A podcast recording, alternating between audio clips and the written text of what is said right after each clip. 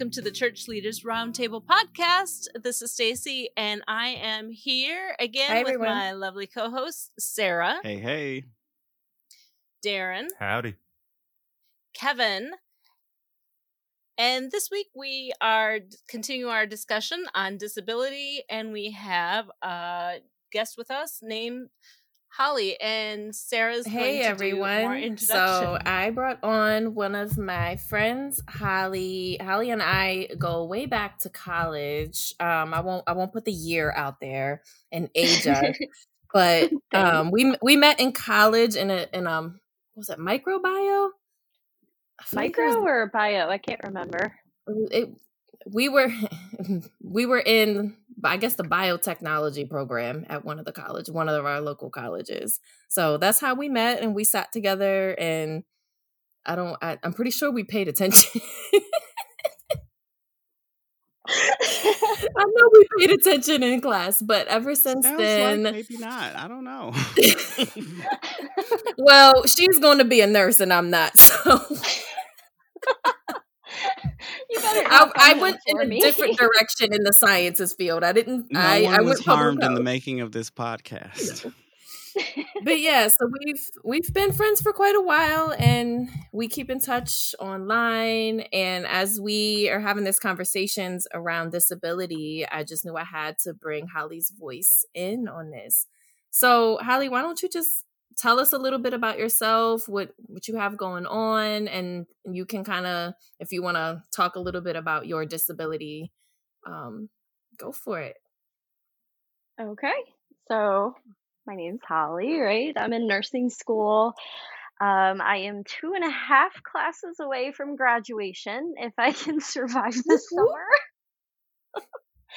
Um, I do have ADHD. I was diagnosed as an adult actually like eight months ago now in December 2021. Um, 2020? What year is this? I don't know. It, it's the year that doesn't count. school. It's Right. You, you were it's diagnosed in the 21, but we're not really sure. I don't know anything at this point except for whatever I can throw in there on my uh, nursing exam. But I was diagnosed like eight Sounds months good. ago as yeah, right? As an adult. Um yeah, I I'm not exactly sure what to tell you all. It took me forever to finally get diagnosed. Um I I guess what prompted me to go try and get some help is that I saw all the signs and symptoms in my daughter from the time she was two. And I had to advocate for her and push for her to be assessed. So I had to push the school and her doctor and this, that, and the other. And once we finally got her to a point where she was more stable, I started really, really struggling in school. And I have always been a 4.0 student. In in high school, I didn't have A's, but that's just because I didn't have to do my homework. So I sat there and I did calculations and I decided, you know what? I can get 100% on all my tests and quizzes without spending the time on homework. So even though the homework is a big chunk of my grade, I just figured out I can still pass and I can spend that time doing extracurricular activities that are more fun. So That's profound. um uh that actually turns out to be something with a lot of ADHD people where they they learn very quickly especially if they're interested in Mhm. something um and of course if if they're still passing at school then they don't end up getting recognized and oh this person needs help and a lot of Mhm. females i'm sorry i could i could sit here and and preach for hours because i No i am so needed. big on on advocacy and disability in general physical mental intellectual everything um but especially with females the the biggest thing with females especially in school is that it gets dismissed so Mhm. in in females instead of seeing that that hyperactive i'm running around the room i'm fidgeting i'm tapping a lot of time it's, it manifests as as being verbal and talking a lot Mm. So, oh, well, she's just the school gossip. Mm. Oh, she she talks too much and she's too she's too social. She's a social butterfly. And nobody thinks, "Oh, well, maybe there's a problem here." Yeah. So, yeah.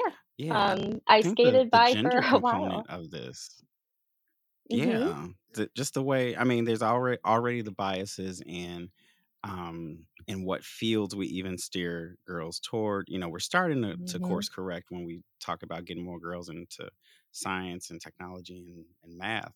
But um, but yeah, there's still so many disparate uh yeah, there's so many dis- discrepancies when it comes to um, how women have to navigate the world, and specifically the ways that we kind of weaponize. Oh, you know, we, we we always say, "Oh, bossy girls." We discourage that, and we Mhm. call them other words. Mhm. Whereas being talkative, you know, we have another name for that. You know, being gossipy or or a chatterbox or something like that. And again, all these are ways that we're disenfranchising girls and women so you know it just it's it the the way the the intersections line up of who gets marginalized who doesn't even bother to get studied who doesn't get the accommodations they need it's it's it's heavy Absolutely.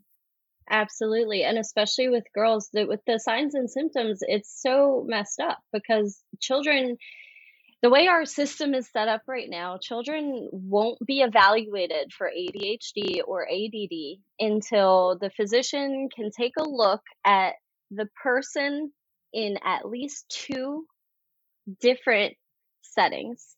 So for a child, that means school or daycare as well as home. So, even though I saw all the signs and symptoms and the emotional dysregulation, which again, women are and females and girls are put in this nice little box about, oh, they're just emotional.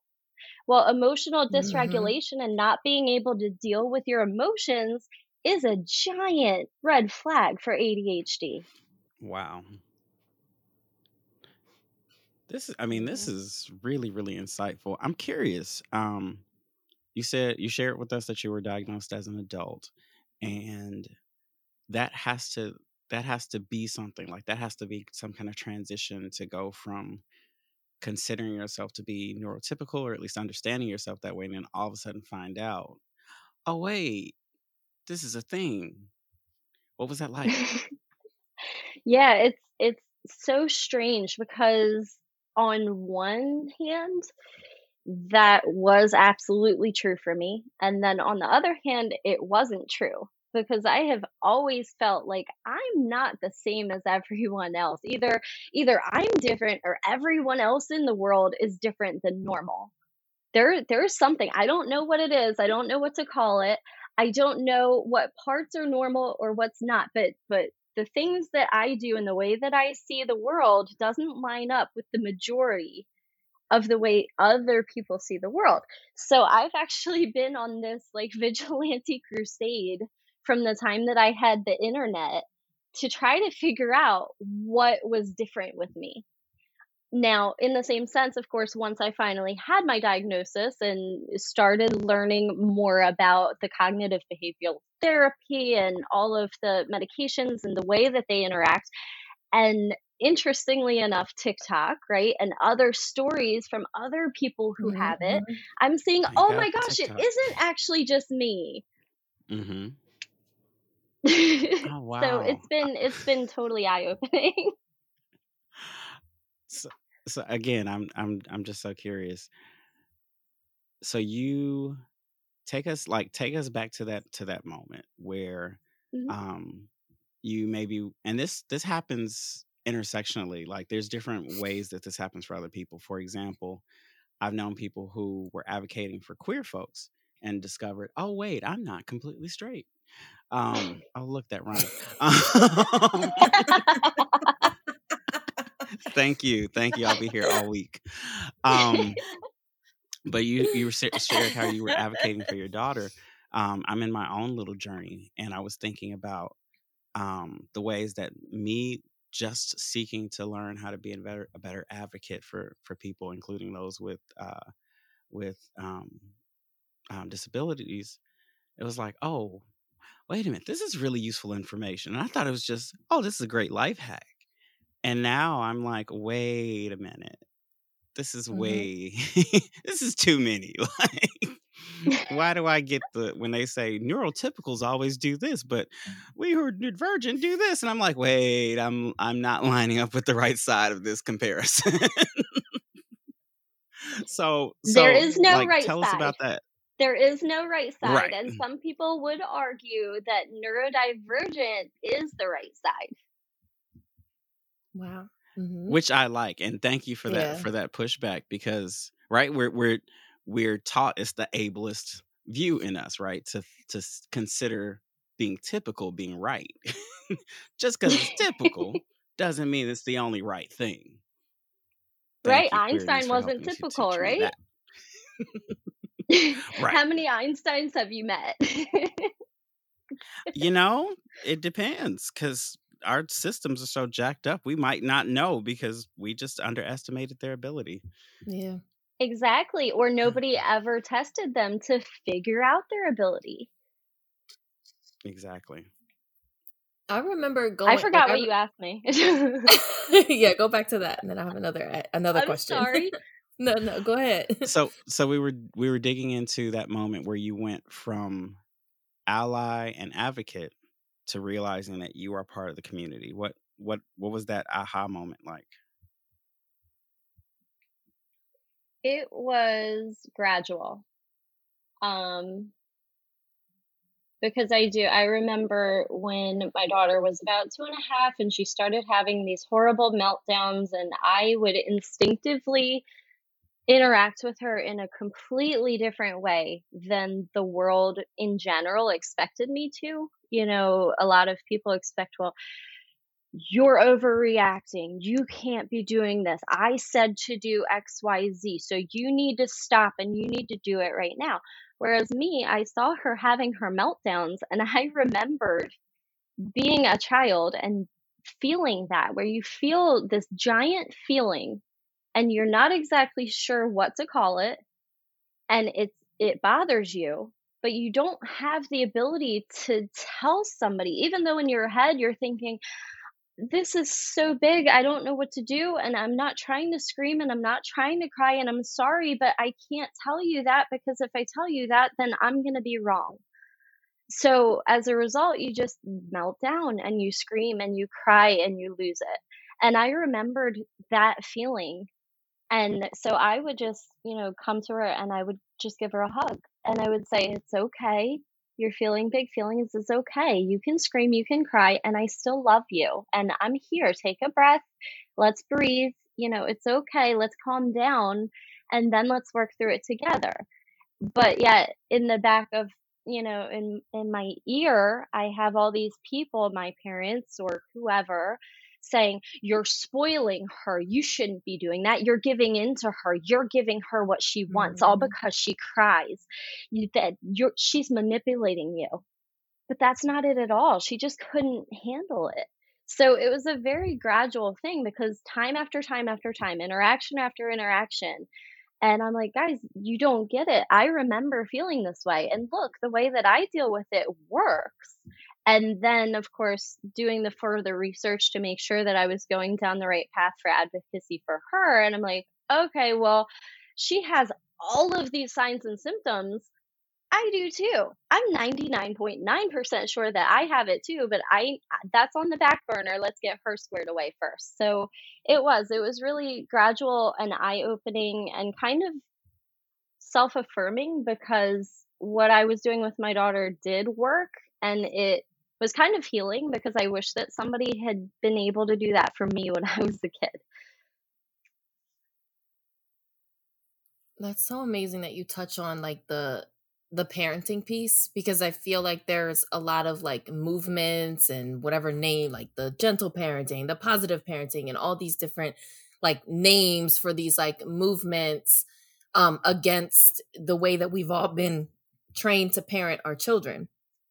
And the reality is a lot of these ways are working with kids who are neurodivergent or possibly because we may not know because I don't know if it's true for other states, but I know in our our state, um, you know, trying to get children diagnosed at a younger age, um, or just even taken seriously with some of your concerns is not it's not always easy. A lot of times, um, I've had this in just with my kids in different um with different issues, but it's oh, let's wait a little while. Oh, like maybe that's normal. It's kind of like brushed off, and you have to like you have to push. You really have to push for or go see a, a specialist mm-hmm. or go see a second opinion. And it's it's it's a lot at you know on a parent to try to have to go through navigating all that, um, and then for the rest of the world to see the way you're parenting your child as wrong when you know in your heart, it sounds like your instinct, you just knew how to respond to your child based on how you felt. And so I, I just like I find that piece interesting because we it came up in another interview that we did last week, but about just the whole idea of how we parent children. And it makes me wonder like, were there any um when you were in school, like as a you know, elementary, were there any things that about the way the school was run that I'm trying I'm trying to figure out how to say this um, about discipline, like how the schools disciplined um, their policies. Were there anything that you struggled with?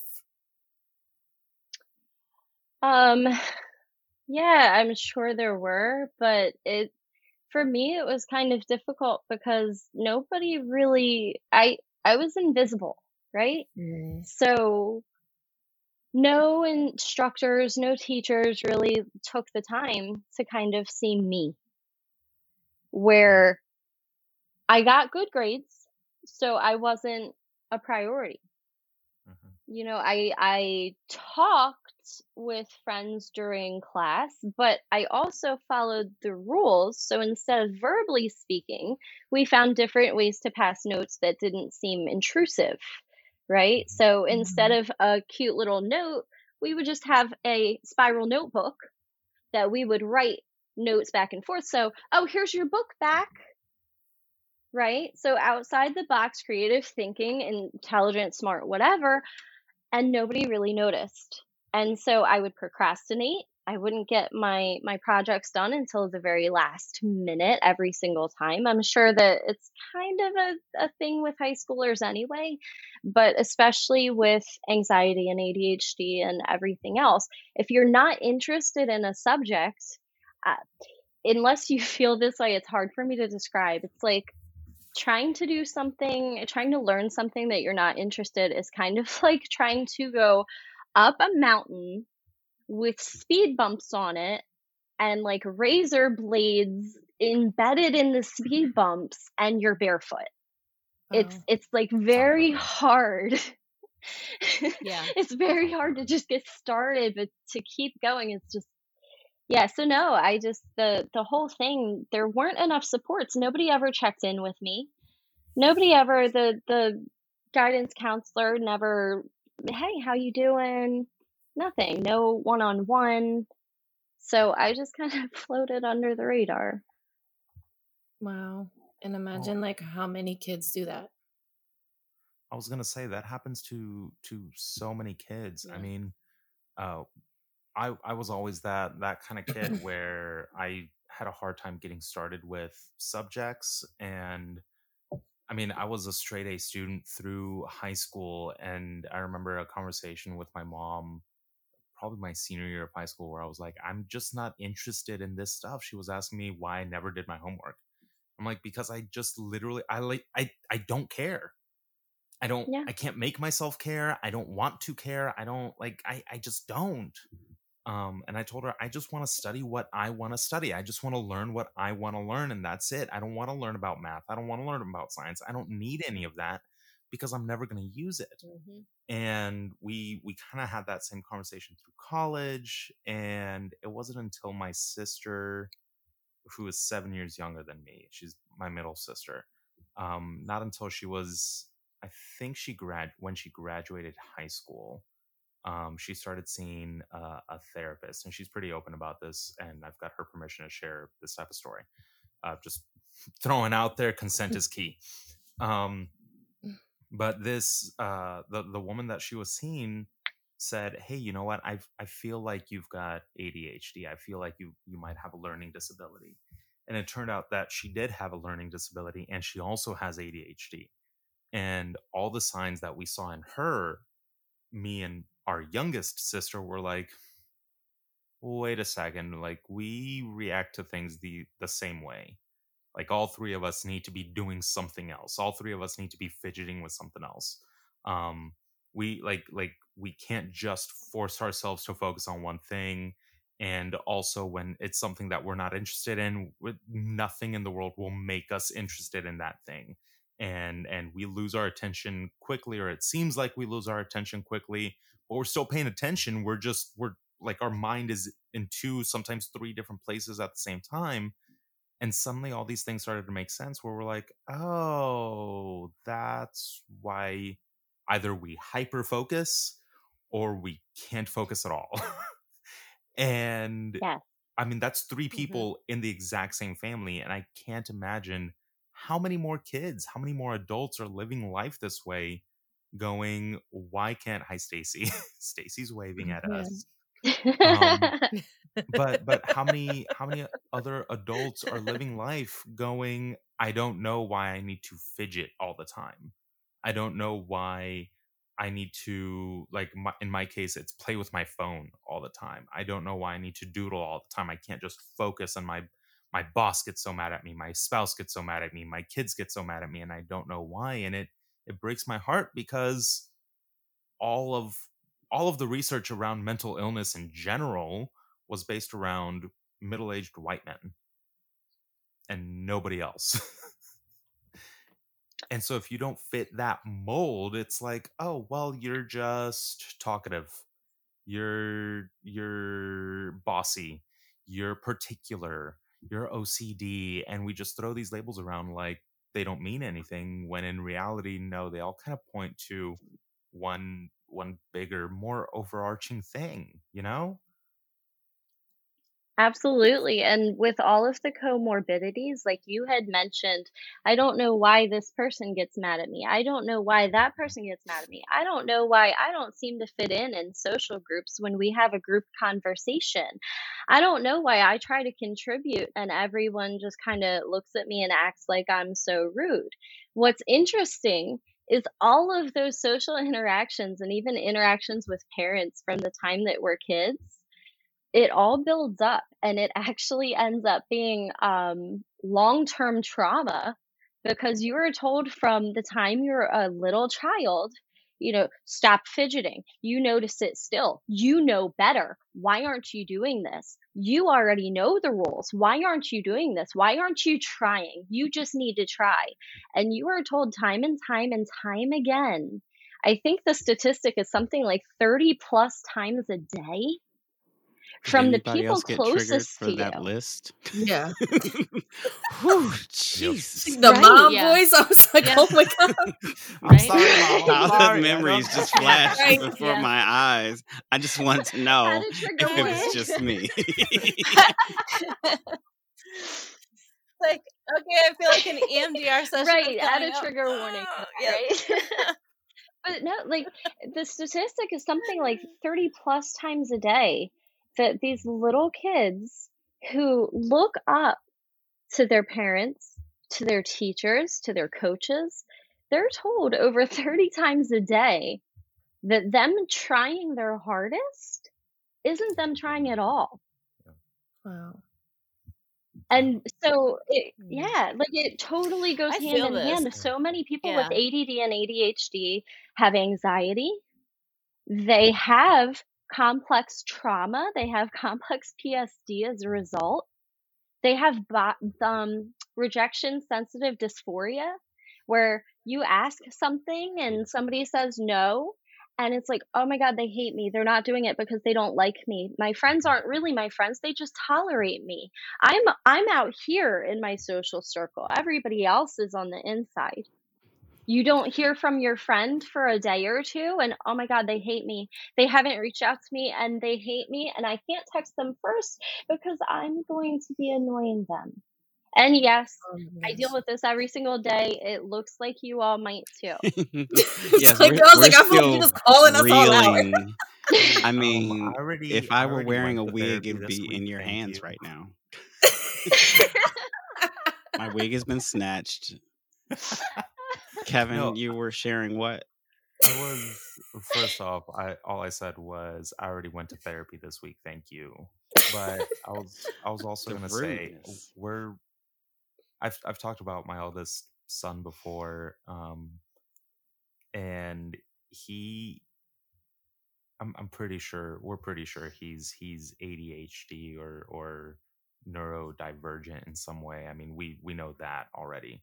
But he's 5, he turns 6 in a few weeks and he, he goes on these tangents where he does kind of three things. First, he will he'll he'll just talk. He will just like talk about whatever and he's a really smart kid and so he like he knows all the planets. He knows like dwarf planets. He knows a ton of facts about space. Um, like he he's just so brilliant and and he knows all about dinosaurs and plants and like everything. And so he will talk your ear off about it. But then he gets into this. So that's one. And then two, he starts doing this thing where he's like, hey, uh, like for example, if Holly he started talking to you, he's like, hey Holly, uh, you you know a lot about dinosaurs. Um, what's your favorite dinosaur? And what do you like about that dinosaur? And what color do you think? And like he goes down this rabbit hole where, on the one hand, it kind of seems like just another little kid thing because a lot of little kids do that. But then he doesn't. He does this third thing where he goes, "Oh, wait a second. What's your favorite dinosaur again?"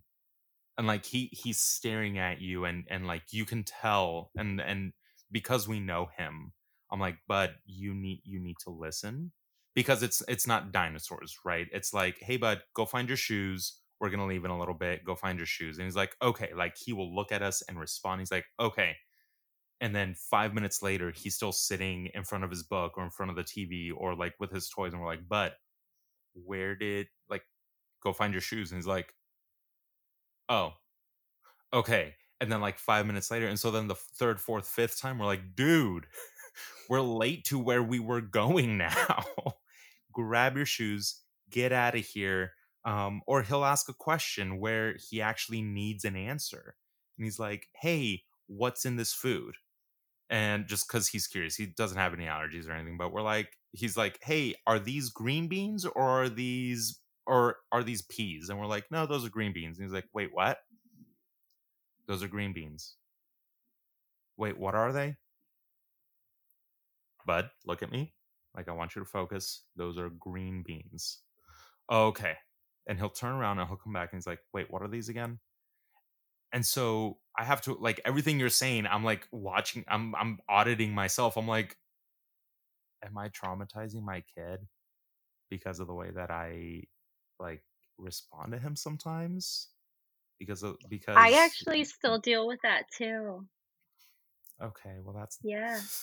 Makes me feel better. No, no, you're fine. So like, okay, me and as mm-hmm. me as an adult, right? I'll ask a question. It happened with my boyfriend the other day. I asked him a question. He starts answering me, and then I like I hear what he's saying. Mm-hmm. The words are going into my brain. I hear him talking. I know he's speaking words, but I'm not computing. I'm not understanding because my brain is doing 14 other things. Right. So I have had to look at him as a full grown adult on medication with all my coping mechanisms, tips, and tricks and everything and said, I'm sorry. I know you answered me. Could you please repeat that? I, I didn't understand. And as a kid, it's really hard to say that and put that into words. And it sounds like yeah. it, I know, like yeah. we just met and it's not really my place, but it sounds like you're doing what you can because you are a parent who cares. And that's the biggest thing. So, like, yeah, eh, well, don't don't freak out too much you. okay like you i'm sure that you're doing really well thank and you the shoe thing, I still struggle with it. I run late a lot of times to pretty much everything. I'm either going to be an hour early or I'm going to be a little bit late because it's yeah. I struggle. Yep. I struggle to stop whatever I'm doing and do. One thing that I've I've found with my kid is maybe this can help you if you haven't tried it is it really stinks when people tell you what to do 14 different times. Go put on your shoes. Go put on your shoes. Did you put on your shoes? No. Go put your shoes on because then you feel like a failure. Mm-hmm. So sometimes what I'll do is I'll try and flip the script and I'll be like, hey, um, we need to leave in like 10 minutes. What do you think that we can do to get ready? And then she's coming up with the ideas. And it's hard um, when you get distracted and you don't do the thing you're supposed to do, but you know you're supposed to do it, and you know if you don't do it, the person's going to be disappointed. So it's hard when somebody comes to you and they say, Hey, did you do that thing? It's hard to say, No, I forgot. So another way that I've interacted with my daughter is if it's something that I know she hasn't done, usually I'll say, Hey, would you do me a favor? Would you go do this again? And she says, But I already did. And I said, I know, but would you please just try one more time for me? I appreciate it. Like for us, it was using the bathroom before bed mm-hmm. because she knows she needs to go, you mm-hmm. know, and it would be a whole thing where she would have an accident. And it was hard for her to admit, oh, I went to the bathroom, but I got distracted, so I didn't actually try. So I started saying, Well, would you please just try again? I know you already went. Thank you for already going. Just try a second time for me. And that's made things so much easier because you're not you're not focusing on the negative. You're not saying, "Oh, you didn't do this." You're just saying, "Hey, thanks for what you already did. Just try a second time." Yeah. And that's that is so great in that the practical ways for us to to unlearn how we were mm-hmm. parented because you know we're just mm-hmm. repeating what we've heard and mm-hmm. and we repeating we're repeating the only thing we may know how to do but to start getting these practical like how do you do this and of course that could be great for any kid or you know for all kinds of situations where we know how it feels i mean no one really wants to be reminded a million times and just how much more graceful we can be not only with our with our kids, but with ourselves, right? Because we, because we, you know, we don't want to be the nag. We don't want to be the one who's like traumatized the kid, even though we won't do this perfectly. But mm-hmm. um, yeah, there's there's so much opportunity yeah. for us to just be kinder in the world mm-hmm. because we can be thinking, you know what, this person may get just as just as distracted. You know, if you can right. do it from a place of of, of empathy. Um, and, and I was and yeah. I was gonna say that like these like those aren't just good tips for um for kids i mean those are good tips for like us ourselves and for other adults i mean my wife and i we we we we do stuff like that with with them and we have found that with all three of our kids there's a huge difference in response between saying hey go do this or would you do this and saying hey we're about to sit down for dinner. What do we need for dinner?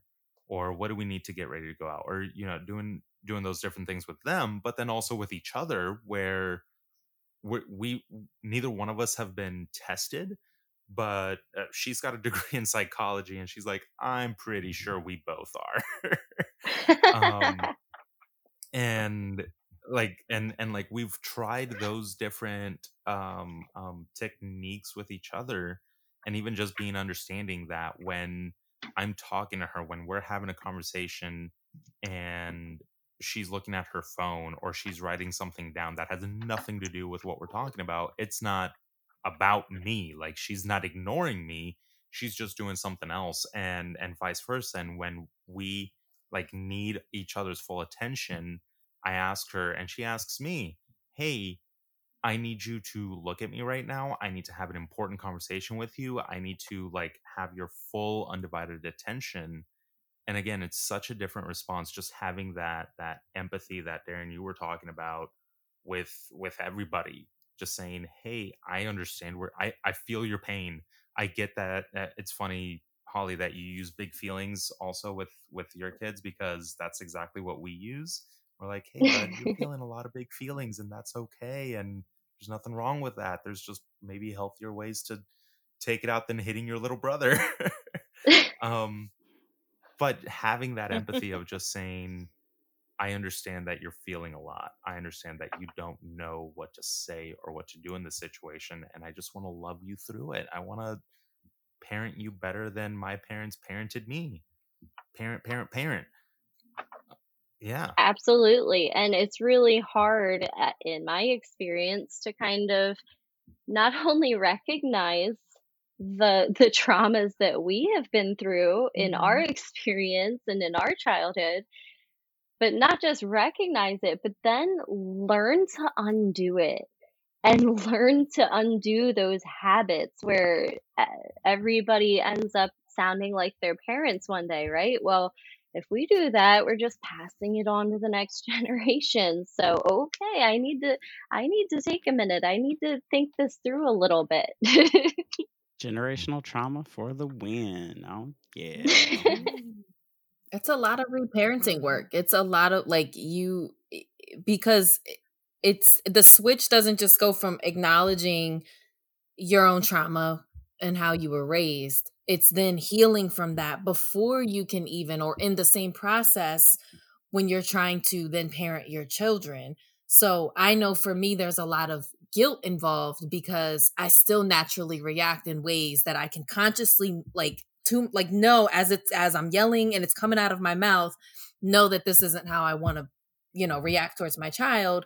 But it's so Right. ingrained and there's so much work that I'm still consciously doing. And so sometimes I'm just like, I'm gonna screw up my kids. They're already screwed up. It's already too late. And like I get in these like panics, you know, and you know, it's just, you know, me as a single mom trying to to to parent by myself and then just feeling so many different feelings myself. There's times I just and my big go-to is I just disassociate. So then I just check out.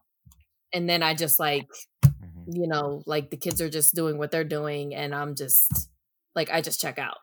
And it takes it takes a lot and sometimes I feel like, you know, I'm good one day and I'm like, "Oh, I had a really great day." And then the next day I feel like I just like erased everything, the progress, but not realizing that it's like it's a journey and it's not always easy and having empathy for yourself and being able to like you know forgive yourself and acknowledge that it it wasn't our fault that way that we were raised and probably our parents fault and their parents fault it's we're trying to break all of these cycles at the same time parenting in a society and around many people that don't support this I have my kids in a summer camp right now that is everything against my parenting the way I would want to parent, but yet because it's my childcare and it's, you know, I'm kind of backed in a corner, it's like I'm trying to like figure out, okay, he's not thriving in this environment, Mhm.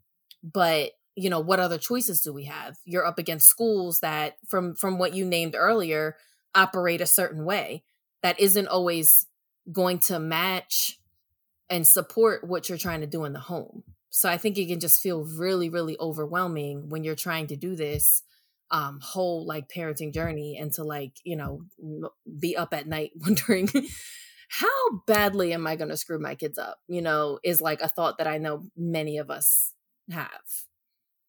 And you and I have talked about that at length, Mhm. so I'm sure that you remember.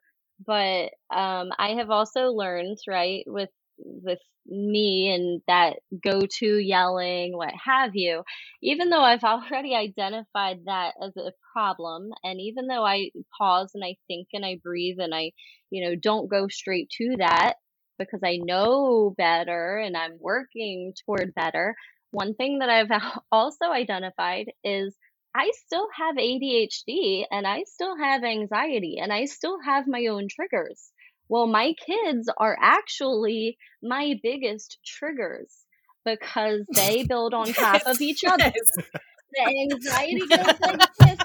And then we get up here, and all of a Yep. sudden, I Yes. can no longer deep breathe. And all of a sudden, oh my goodness, this is too much. You need to go sit down. You go do this. You do that. Nobody say anything because I need to focus or I'm going to cut my finger off because I'm trying to cook. It's okay. So I don't know whether this is right or wrong, but uh, I have actually gotten to the point where I will tell my kids and I'll say, listen, I'm overwhelmed right now Mhm. and I I don't know what to do right now. Can I have a hug? because I hug them through it. So I will legit ask my kids to hug me through it. and I don't know if it's right or wrong, but they seem to respond okay because they see, seem to see me as a human too, instead of right. this big, all knowing, all powerful being. I mean, that's so. that's how it works to be able to see people and understand emotions and and all of that. These are these are deeply important skills that we have undervalued for so long. I, you are you are speaking words of life. What what does your advocacy look like? Is it it is are there public spaces where you're speaking? What's what's happening when when you uh when you speak up and speak out? So, so far, my speaking up and speaking out has been very limited to me and my immediate family because I am just trying to survive accelerated summer nursing school. Um, but I have a That passion sounds like a great choice. Dude, it it's been so challenging. I'm not even. It's psychological warfare, but it's fine. oh my. but I I really She's like laugh. like That's like a nervous laugh. It is. It's it's psychological warfare, and I I totally. That's why all the people who go to nursing school together are like lifelong friends because it's shared trauma, um, for no reason. But that's Yeah. that's aside the point. Um, but no, Trauma I I do. I too, kinda. it's true.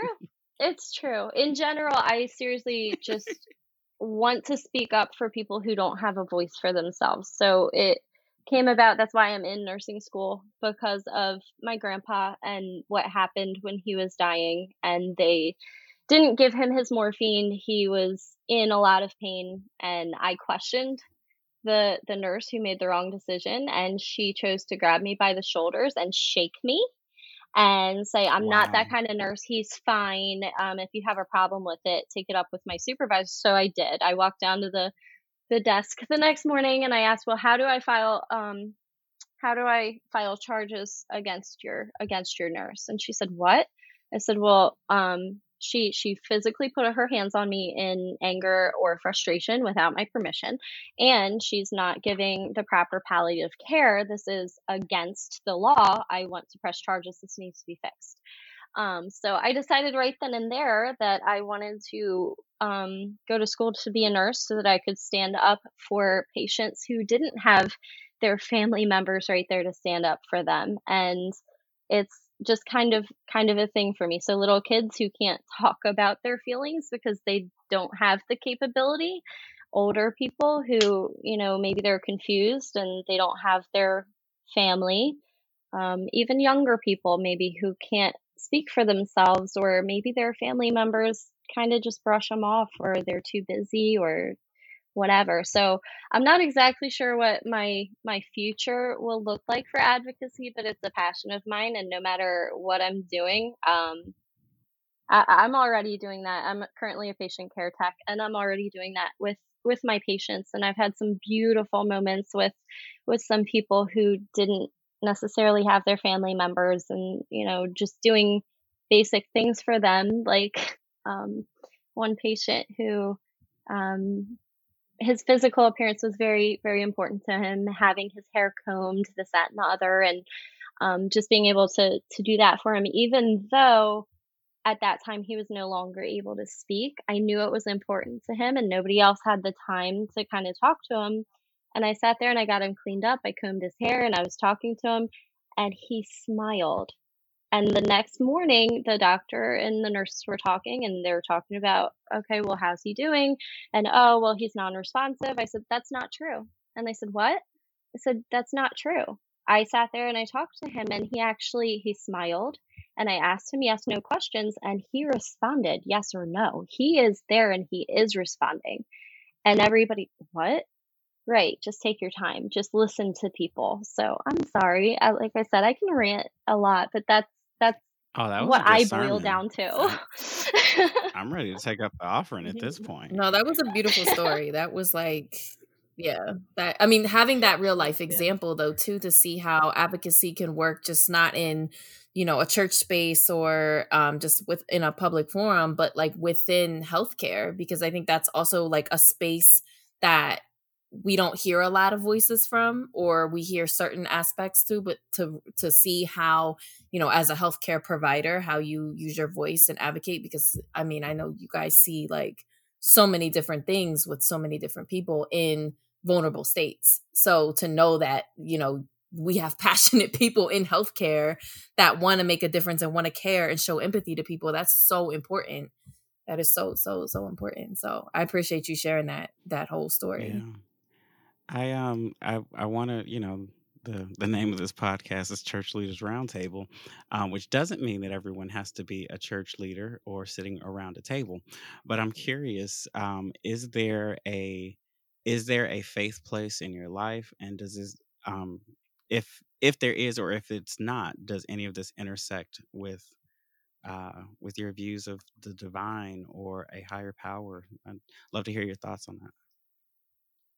I have a very complicated uh, belief or viewpoint, so to speak, as I feel I oh, probably do with most things. Us too. It's fine. Right.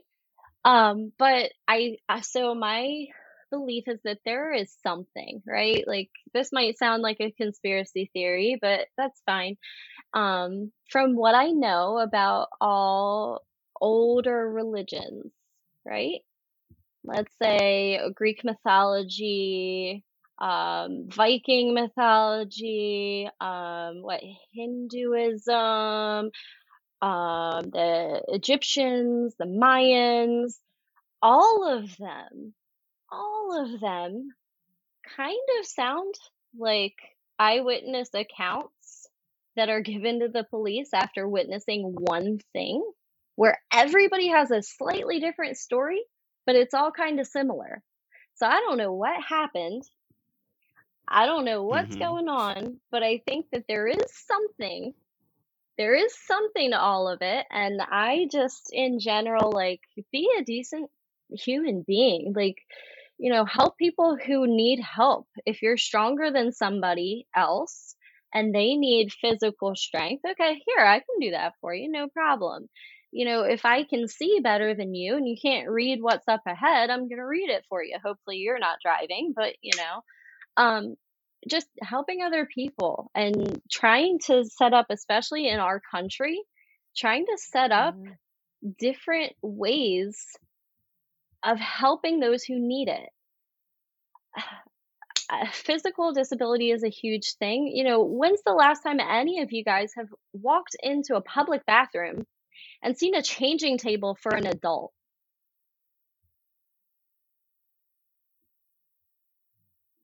Oh, never. Never. Yep. When's the last time you walked into like a, a men's restroom, let's say, and even saw a changing table for a baby in a men's restroom? Yeah, there are only a few states that require them. And even in the women's restroom, it's really not even that common. It used to be. I remember seeing them all the time when I was a kid. And then I had kids and oh, there's no there's no changing table. And the ones that are there don't have liners. They're filthy, they're not cleaned, they're dilapidated, they're falling apart. People have overused them and adults and bigger kids have sat on them and they're like falling apart at the seams. They're unusable. So really like women, children, disabilities, all of them are totally marginalized and set to the side. And God help you if you're poor. You have no chance. You have no chance if you're that poor part. and something else. No. Nobody wants to help you. No. And I don't know how to fix it. Maybe, I don't know. I think just the, the country in general needs more empathy. So many people don't seem to understand that the majority of us are what, one to two paychecks away from homelessness. Yeah. If you if you exactly. end up in a serious mm-hmm. physical problem where you end up hospitalized for let's say a month, if you even if you do get disability payments, those usually don't kick in until what, 5 6 weeks, something like that. And sometimes you know, 2 longer. to 6 weeks depending on your program, right? and then you have hospital bills on top of it and yet you have all these people they'll drive by homeless people and they'll say oh well they did it to themselves. They're on drugs. They chose drugs. Okay number one even if it was drugs that is a physical dependence. It is an issue. It's a whole mental thing and there's the physical looped in with it. But it's not just them saying okay i'm choosing this and i could stop anytime i want but i'm just not because this is more fun. And i don't know how to Mm. fix it. I don't know. Maybe you guys know. I i feel like when my I don't know. I feel like we used to care about people more and now we just don't. We're like, well, he should do it on his own. She should do it on his own. Oh, she's a single mom to two or three kids. Oh, well, she shouldn't have had those kids. Um, I'm sorry. I had a whole family. I was a stay-at-home mom. And, you know, I had my partner who was the breadwinner who said, Oh, don't worry about it. Stay at home. Take care of the kids. I'll take care of everything. And then the breadwinner decided they wanted to be single. So all of a sudden, oh, hey, now you are physically responsible and financially responsible for two small children. Mhm. Mhm. Hope you're able to instantly get a job that's 60,000 or more a year in order to just pay minimum bills. Like what? That's Right. no. Exactly. Yeah, minimum bills. Yeah, I was gonna say that's not even like Right. that's just Right, like minimum like bills, and it depends on where you are because maybe in our state, but Exactly. not other states. You know. Exactly. So And then right, yeah. and adding in doctor's appointments for, you know, the the parent or one or both kids, right? How how do you how do you overcome all that? How do you how do you get society as a whole to value people who are different than what we're spoon fed in the media. The the hyper photoshopped super skinny eating disorder super muscular eating disorder again you know i don't i don't know. There's because there's it's so brushed over with men too. Hmm If you uh Mhm. if you could wave wave your magic wand and change something tomorrow with money being no limit, what what would that look like? What would you do? i want to make sure i understand so you're saying if i could change one thing Just one thing. What would that look like? And whatever that is, you know, it can it's your choice. But if you could change one thing, what what might that be? That's such a deep question i'm trying to think Take your time. And while you're thinking, um, I, I, I just wanted to throw in like all of these conversations and and this one also for me has just been so like insightful in so many different ways where on the one hand um i'm i'm like hyper aware of of all the different ways or a lot of different ways that we're ableist. Um i'm hyper aware of like even the ableism within myself and within my kids and i've gotten to have conversations with uh, with the people around me with with my parents and and with uh, uh, coworkers and with friends where think on the surface level at least we all agree that that we have to be kinder to people and holly you just said that you know we we used to care about people we used to be kinder to people and i think at least on the surface level we all kind of we all agree that yeah something's got to change and the way we treat homeless people isn't correct and the way that we talk about addiction isn't good but then there's people who uh, like i encountered this with my dad where he was like it's never going to be perfect and he's a he's a pastor he's a baptist pastor and he was saying it's never going to be never going to be perfect um unt- until until we reach paradise so why would we change it? Like why like why why are we trying to to force this issue? And i'm like uh because we're supposed to because we're supposed to love people because we're supposed because jesus healed people and then turned to his disciples and said you are going to do greater things than these and i'm going to send you a helper so that we could like we're mm. supposed to do better. and I was telling somebody else a few months ago, like that's the difference between a conservative and a progressive. Is a conservative is like, well, it's never going to be perfect. Why even try? While a, while a progressive is saying, well, we should at least try. Might not be See, perfect, you but it could fighting be words. Well, yeah, like, that's not what conservatives believe. my my Instagram is hey Darren. Um, Wow. The uh, bus no, I've just been thrown under. Yeah, well, hey, I figured if anybody can take it, it's you. No, but but like I said, I'm like like taking taking all these conversations and taking Yeah. this conversation um into into perspective. I'm I'm going off to camp with with our youth group tomorrow. Um and I know because their parents have told me and they've marked it on medical forms and everything and I I know that I've got several students who are neurodivergent in multiple ways and I've already been stressing about how I can keep them all focused, how can I can keep them all engaged and connected and everything. Um, and so this conversation is is really good timing. Where on the one hand I'm still focused on that, but then on the other hand I'm like, how do I want to be engaged? How do like Right. how would I how did I want my youth pastor to engage with me? How did I want my college pastor to engage with me? How do I want my current pastor to engage with me? Like those things go a long way and so i just like i said while you were thinking i just wanted to throw that one out there because it's uh, these conversations are helpful in in advocating in the little ways and those are the ways that matter. Advocating in the everyday minutia mundane of hey no we just need to look at this patient a little differently and we just need to talk to this kid a little differently.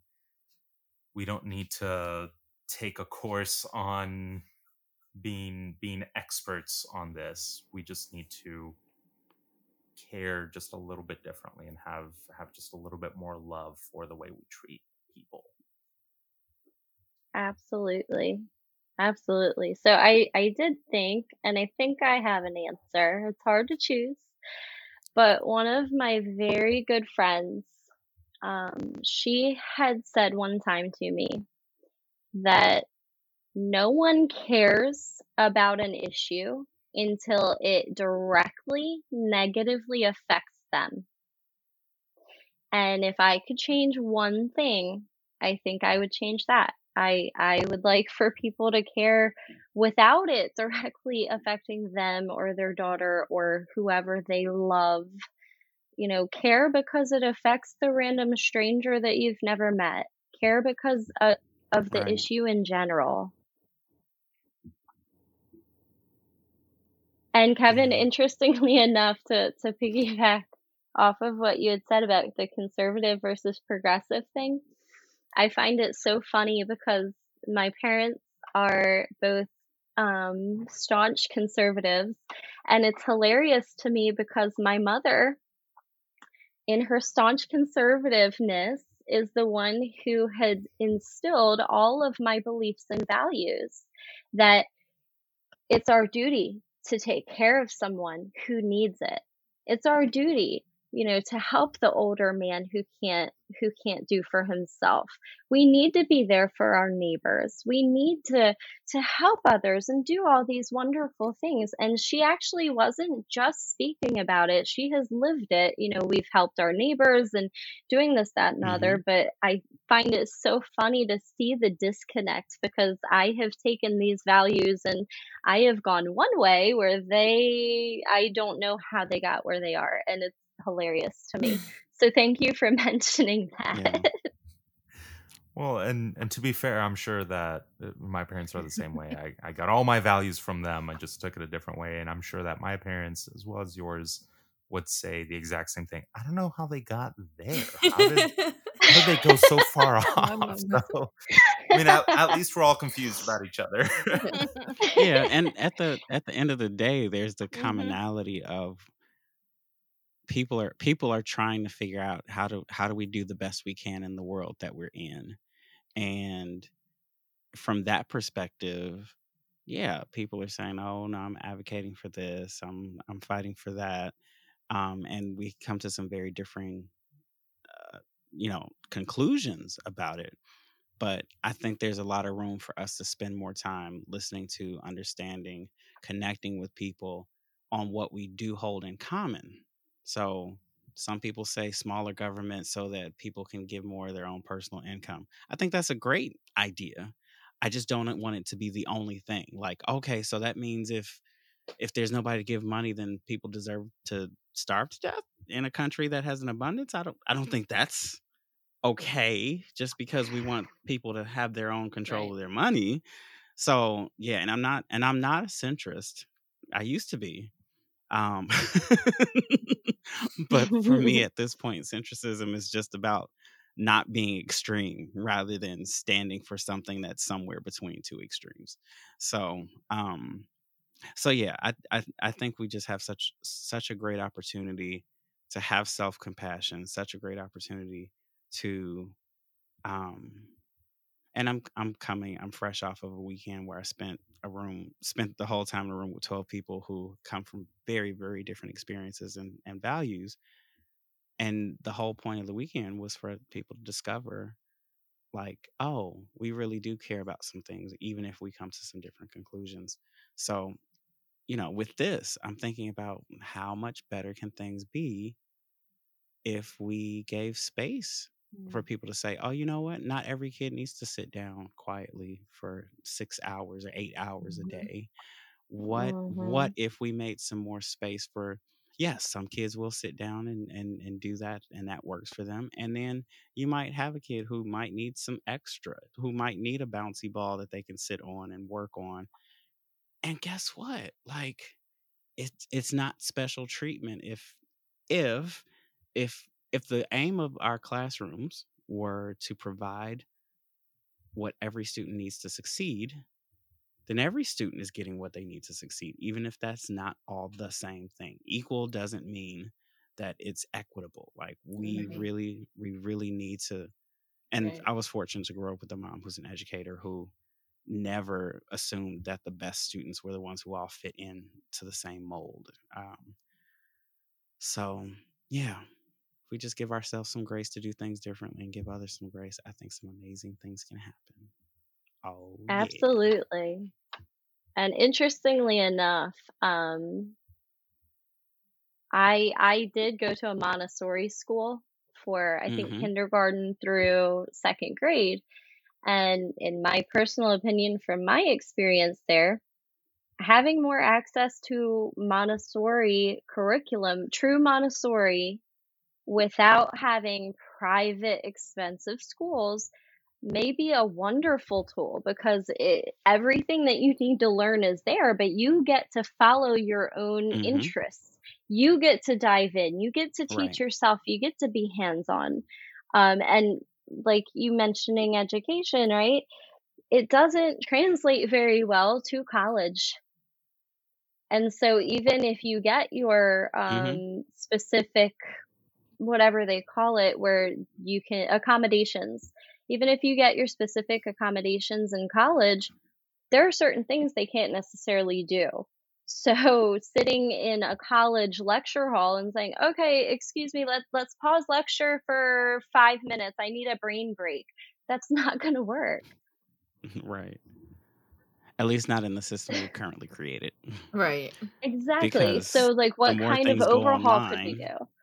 right you yeah. can you can pause some things even even if they're happening real time um yeah to an extent it's it's been so interesting because i because i did i went back to school in 2019 and i got about a year before covid mm-hmm. and when covid hit it was the middle of our semester and all of a sudden they transferred our nursing classes including hands-on things to all online. And yeah. you would think at first I thought it would be a wonderful because oh I can watch the same lecture over and over. I can memorize the what they say because I'm very audio. Instead, what we ended up getting was recorded lectures with um, screaming kids in the background, and the person clearly recorded it in wow. one take they misspoke. Oh yeah. And so, you know, Mhm. instead of saying hyper, they might say hypo, and then they talk for another couple minutes and they say, Oh. Oh, I said hypo, it's actually hyper. So go ahead and just correct that. I'm sorry, what? I have to rewind like three three minutes now. What what just happened? So it's been it's been interesting, even online, even though you would think it should be better, it it has not been in my experience because instead of a four hour long in person lecture, you end up getting 12 hours of recorded information that is poorly Oh presented. gosh. Sort through. Poorly. And everyone's like, "Oh, well, it's the pandemic, so then stop grading. Stop making these these grades Right. count." Yeah. right, right. My Yeah. Favorite, my not all the right. Not to complain, but like my favorite is when they say, "Um, excuse me, I'm just con- I- I'm just distracted because of my child." Okay, pause it and continue the recording later. Yeah. It's but again, you know, we we just we have not as a society grown to a place where we realize like things don't just have to go the way that they always have. Like the most Yeah. successful online experiences are not you trying to mimic exactly what you do in a live classroom. Um, and the best way to accommodate your kid isn't the exact same way that somebody else accommodated their kid or yourself. Mm-hmm. Um, and yeah, uh, there's there's so much opportunity if we. uh, Here comes my um anti-capitalism rant. If we, Looked up like, here it is. I think I have one like every episode. But if if we weren't so busy about making a society that is just producing people to fit into a pre-designed system, Mhm. then we could have the accommodations, we could have the space for people to research and discover and to be more inclusive of a sample population size. You know, there's so much that could happen. And I'm not saying it's all automa- automatically easy just because I said what if, but I really, really think there's so much to learn from from if we listen to the to the ADHD folks who think outside of the box and go, hey, you know, there's a really great solution for this that you probably never thought of. So up with the neurodivergent. Exactly. we need it. Exactly. We need it. But th- my question now is like, what what is that step though? Because it seems like a lot of times where I've even personally gone to um, my professor or one of, thankfully, my kids' instructors have all been very supportive and very um, willing to work with me. And I'll suggest something, and they'll be like, "Yeah, let's try it." But what would that first step look like for um, a college education the way it is currently set up to approach someone and say, Hey, I have some ideas. How about we try to implement these? What do you think that conversation would look like? Oh, clearly you already have to have an army ready because there's going to be a full meltdown and something horrible is going to get said and then you have to tweet about it and then it's going to be a whole public kerfuffle kerfluffle i think that's how you say the word um and colleges and universities clearly haven't been the best at picking things like who should get tenor tenure tenor.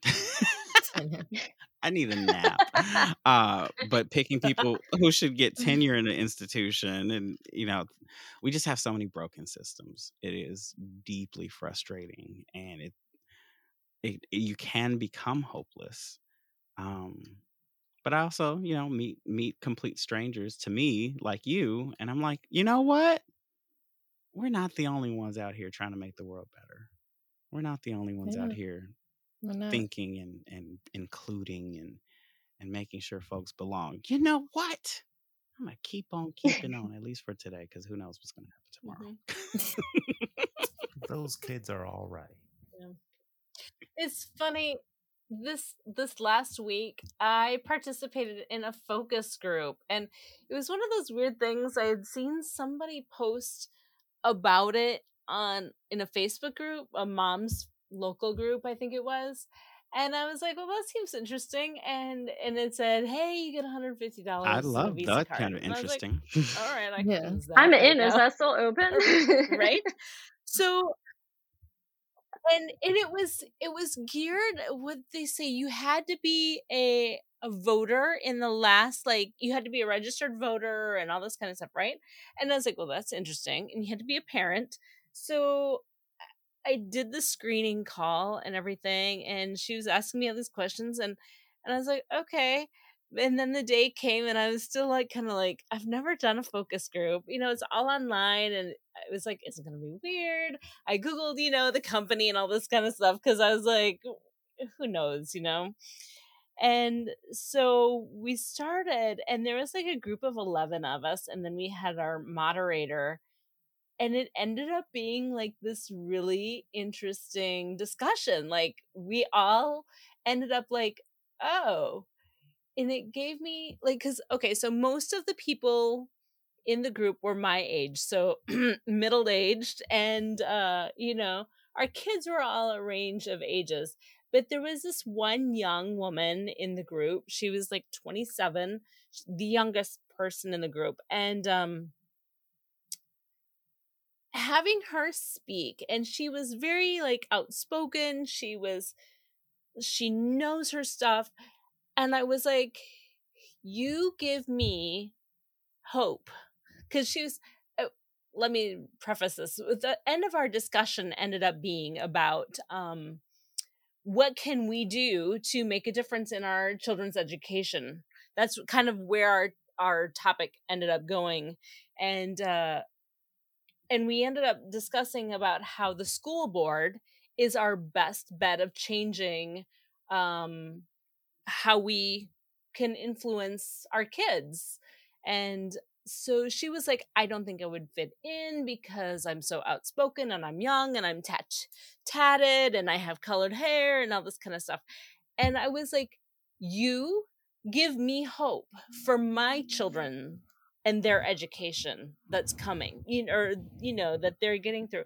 Because i said if someone like you were to run for school board i'd vote for you like you'd be on my list to, of people to vote for because you are outspoken and you might be a little bit brash but you know what? I don't care because you know your stuff and you're an advocate and that's the type of mm-hmm. people i mean everybody that is able to speak out and whatever advocate for whoever for whatever group it is that we need advocating for that's do what you can wherever you are. Like that's the point i think. I love that as like a final like do what you can wherever you are.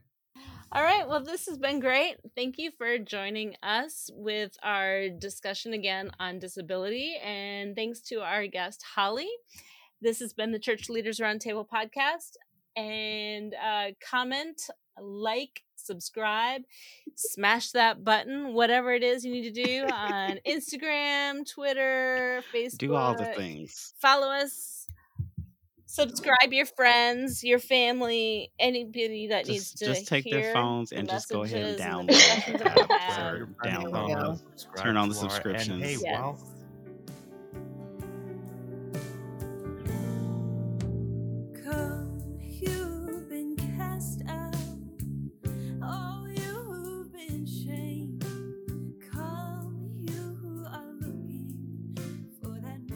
Wow. that sounds that sounds like a really like evangelical fundamentalist college ministry. The Chihuahuas, of Christ. Christ. And it's, but wait, it's a Sounds puppet terrifying. ministry. oh It's a hand puppet ministry. ministry. no stop It's a stop puppet stop ministry. Yes, it gets worse. Run by a bunch of white people White people doing puppet shows in doing really bad Spanish accents. Yes. With Oh, asian God. and spanish and black dolls but they're all Oh, dogs. They're all chihuahuas. yeah, they're all That- chihuahuas. That's, that's where that's That's where it all terrible, ties in. though. Yep. And Yeah. and they they probably like are at risk for a copyright lawsuit from like oh yeah somebody what's the ones with the puppies? They've got the uh no one has you have y'all have more kids than me. I don't have any kids. About Paw Patrol. Oh, Oh. I didn't know that's yeah. the